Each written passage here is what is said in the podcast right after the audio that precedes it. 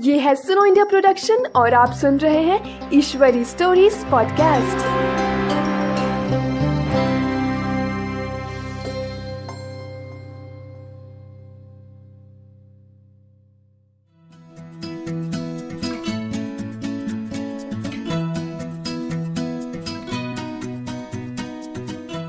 नमस्कार, आपका स्वागत है ईश्वरी स्टोरीज पॉडकास्ट में, जहाँ आप सुनेंगे पर्यावरण की कहानियाँ।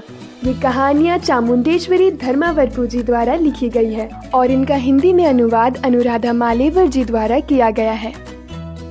मैं हूँ सिमरन, आपकी होस्ट और आज मैं आपको व्याध पतंग, जिसे अंग्रेज़ी में ड्रैगन फ्लाई कहते हैं, की कहानी सुनाऊँगी। परी और मानस छुट्टियों में अपने नाना नानी के घर आए। एक दिन वो बाग में खेल रहे थे। घने बादल छाए हुए थे।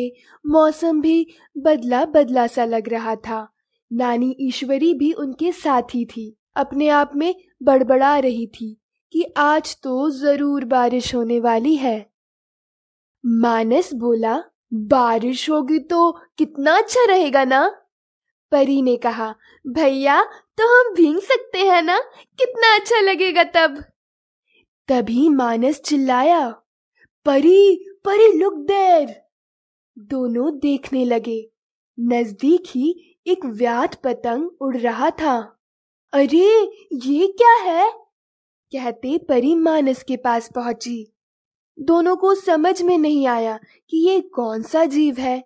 इतने में बहुत सारे व्यात पतंग उनके पास मंडराने लगे। मानस और परी शु शु करके उन्हें भगाने लगे। तभी एक पतंग परी के कंधे पर आ गया। परी नानी आ, नानी! चिल्लाते घर के अंदर आ गई। उसके पीछे पीछे मानस भी आ गया। परी के चिल्लाने की आवाज़ को सुनकर नानी मानस पर बरस पड़ी। तुमने मारा क्या परी को? क्यों झगड़ते रहते हो? मानस भी डरकर खामोश हो गया। तभी परी ने कहा नानी, भैया को मत डांटिए, उसने नहीं मारा मुझे। तभी मानस बोल बैठा, हम बगीचे में थे तो कोई उड़ता कीड़ा परी के कंधे पर चला आया। मैंने उसे भगाने की कोशिश की और इस डर से परी रो पड़ी। यस नानी, बोली परी। जब श्वेता मामी बाग में गई तो उन्हें बहुत सारे व्याध पतंग दिखाई दिए। वो समझ गई कि इन्हें देखकर बच्चे डर गए। सब मिलकर बाग में गए। नानी ने बताया, इन्हें ड्रैगन फ्लाई या व्याध पतंग कहते हैं। जब ये आते हैं तो कहते हैं कि बारिश होने वाली है। तभी नाना बोले, वो देखो, कैसे काले बादल छा गए हैं। नानी ने कहा, चलो, अंदर चलते हैं। नाश्ता करते करते मैं आपको इस पतंग के बारे में बताती हूँ। बच्चे तो जानने के लिए व्याकुल हो गए। नानी ने एक चित्र दिखाया। मानस ने पूछा, ये क्या है? नानी ने बताया, इसे व्याध पतंग कहते हैं। कभी देखा है क्या मुंबई में? मानस ने बोला, नहीं नानी, ये हमारे गाँव में क्यों नहीं दिखाई देते? परी ने कहा, नानी नानी प्लीज़ बताओ ना हमें इस पतंग के बारे में। प्लीज़ टेल अस नानी बोली, ओके बाबा, बताती हूँ। ये एक कीड़ा है। बटरफ्लाई जैसे पूछा मानस ने। चुलबुल नटखट मानस पहली कक्षा में था और परी उससे एक साल छोटी थी। दोनों नानी से नई सीख के लिए उत्सुक थे। मानस बोल बैठा, इसका अंग तो लंबा है और पंख ट्रांसपेरेंट नानी ने कहा हाँ बिल्कुल ठीक बताया तुमने। इनके तो छह पैर होते हैं, पर चल नहीं सकते। इनकी आँखें बड़ी होती हैं। यह पाँच हज़ार प्रकार के होते हैं। दुनिया के सब कोने में रहते हैं। सिवाय पोलर रीजन के, जहाँ बहुत सारा बर्फ़ रहता है। मानस ने पूछा, यानी सब देशों में? नानी ने कहा, यस, माय मानस। परी ने पूछा, इनके रंग कितने हैं? नानी ने बताया, ये नीले, पीले, हरे और लाल रंग के होते हैं। इनकी लंबाई एक इंच से लेकर पाँच इंच तक बढ़ती है। परी ने पूछा, नानी तो ये कहाँ रहते हैं? मानस ने कहा, नानी ने बताया तो था। तुम क्या सो रही थी? क्या सुना नहीं तुमने? नानी ने कहा मानस, ठहरो, ऐसे बात नहीं करते। ये पतंग पानी में और जहाँ ज़्यादा उष्णता हो, वहाँ रहते हैं।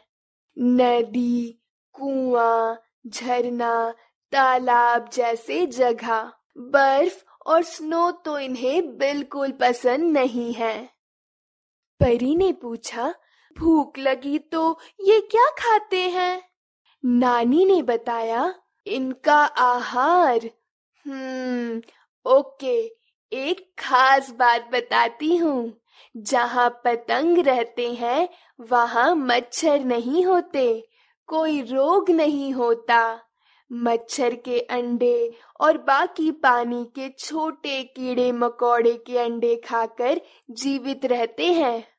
और खाना कैसे लाते हैं, पता है? नहीं नानी, बोले बच्चे। नानी ने बताया, अपने पैरों को मोड़कर, एक बास्केट जैसा बनाकर, अपना खाना उसमें जकड़ कर रखते हैं और उड़ते उड़ते खा लेते हैं। उनके आँखों में जैसे बड़े लेंस है, जो सौ आँखों के बराबर है। हर दिशा में आराम से देख सकते हैं। बच्चे तो आश्चर्यचकित हो गए हाथ लंबे करके नानी ने बताया, हज़ारों साल पहले जब ये रहते थे तो उनके पंख दो से तीन फीट लंबे थे वैज्ञानिक इनके फॉसिल की पढ़ाई करके इस नतीजे पर पहुँचे कि ये काफ़ी बलवान जीव हैं। इनके इनके पंख से पता चलता है कि इनकी उम्र साइज़, वातावरण, धरती के रसायन वगैरह। एक घंटे में 36 किलोमीटर वेग से उड़ते उड़ते एक साथ सौ अंडे भी खा लेते हैं। इनके अंडे पानी में एक साल तक रहते हैं, पर फूटने पर यही जीव एक महीने से छह महीने तक ही जीवित रहते हैं। Very short life. क्यों पतंग और मक्खी एक जैसे हैं? पूछा परी ने। नानी ने बताया, नहीं तो ये संबंधी नहीं है, लेकिन हमारे देश में अगर पतंग अपने ऊपर कहीं बैठ जाए तो उसे लकी माना जाता है। इंडोनेशिया जैसे देश में तो आहार के तौर पे खाए जाते हैं। ये सुनकर परी ने कहा क्या? छी छी। मानस ने छी। नानी बोली, चुप रहो मानस, कुछ लोग खाते हैं। हम नहीं खाते, इसका मतलब ये नहीं कि मुँह बनाओ इनफैक्ट इसके खाने के विधि का आदर करना चाहिए। लोगों के खाने की आदत जगह, हवा, पानी, मिट्टी के ऊपर निर्भर है। पतंग के झुंड को स्वैम्स कहते हैं। उड़ने से पहले ये अपने पंख को सूर्य के किरणों से चार्ज करते हैं, अपने बैटरी जैसे। ये दूर दूर तक कूद सकते हैं और कुछ खतरा महसूस होने पर झुंड के झुंड आक्रमण करके लड़ते हैं। ये हवाई जहाज़ की तरह उड़ते हैं। पक्षी, मेढक, मच्छी सब इन्हें खाते हैं। इतिहास में ये काफ़ी महत्वपूर्ण जीव है। जापान, इजिप्ट और यूरोप में कई पुरानी कथा के शीर्षक रह चुके हैं। संस्कृति में ये धैर्य, खुशी, बलवंता के प्रतीक है। हमारे गाँव में क्यों नहीं है पतंग? पूछा मानस ने। नानी ने कहा, क्यों नहीं क्यों नहीं? हम्म हम स्वार्थी जो बन गए हैं, आदमी सिर्फ़ अपना ही सोचता है, अमीर बनना है, पर्यावरण पर ध्यान नहीं देते, पेड़ काटते हैं, इमारतें खड़ी करते हैं, जिससे ना तो हमें पीने लायक पानी मिलता है ना ही हवा।